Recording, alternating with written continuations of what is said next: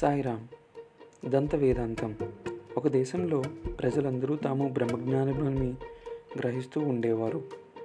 ప్రజల ఉన్నత స్థితిని చూసి ఈ దేశాన్ని పరిపాలించే రాజు చాలా అహంకారంతో ఉండేవాడు. ఒకసారి బ్రతుకు తెరువు కోసం ఒక వైద్యుడు ఈ దేశానికి వచ్చాడు. వైద్యం చేసి జీవించాలనుకున్నాడు. అయితే ఆ దేశ ప్రజలు అతని ప్రయత్నాలకు అన్ని విధాలుగా ప్రతికూలిస్తూ వచ్చారు. తమకు దేహభ్రాంతి లేదని సర్వము బ్రహ్మ అని ఇట్టి బ్రహ్మజ్ఞానం కలిగిన తమకు వైద్యముతో అవసరం లేదని ఆ వైద్యునితో పదే పదే చెబుతూ వచ్చారు.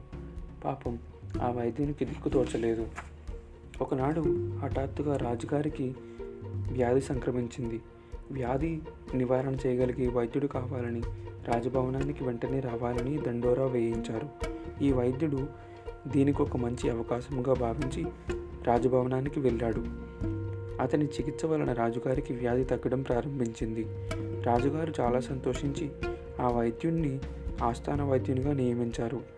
రాజుగారు వైద్యునితో తనకు సంపూర్ణ ఆరోగ్యం కలగడానికి శక్తిని పెంపొందించే మంచి ఔషధం ఇవ్వమని కోరాడు. ఆ వైద్యుడు ఈ దేశ ప్రజలకు మంచి గుణపాఠం నేర్పడానికి మంచి అవకాశమని గ్రహించి రాజుతో ఇలా అన్నాడు. రాజా అలాంటి ఔషధం తయారు చేయటానికి కావలసిన పదార్థం దొరకదని భయపడుతున్నాను. రాజు వైద్యునితో కావలసిన పదార్థం ఏదో తెలుపమన్నాడు. వైద్యుడు రాజా మరేం లేదు. ఆ పదార్థము ఒక బ్రహ్మజ్ఞానిని దేహంలోని కొంచెం మాంసం ముక్క అన్నాడు. రాజుగారు నవ్వి ఇంతేనా? నా దేశంలోని ప్రజలంతా బ్రహ్మజ్ఞానులే. వారందరూ దేహభ్రాంతి లేనివారే. నా కోసమని తెలిస్తే ఎవరైనా తమ శరీరం నుంచి కోసి తప్పక ఇస్తారు అన్నారు.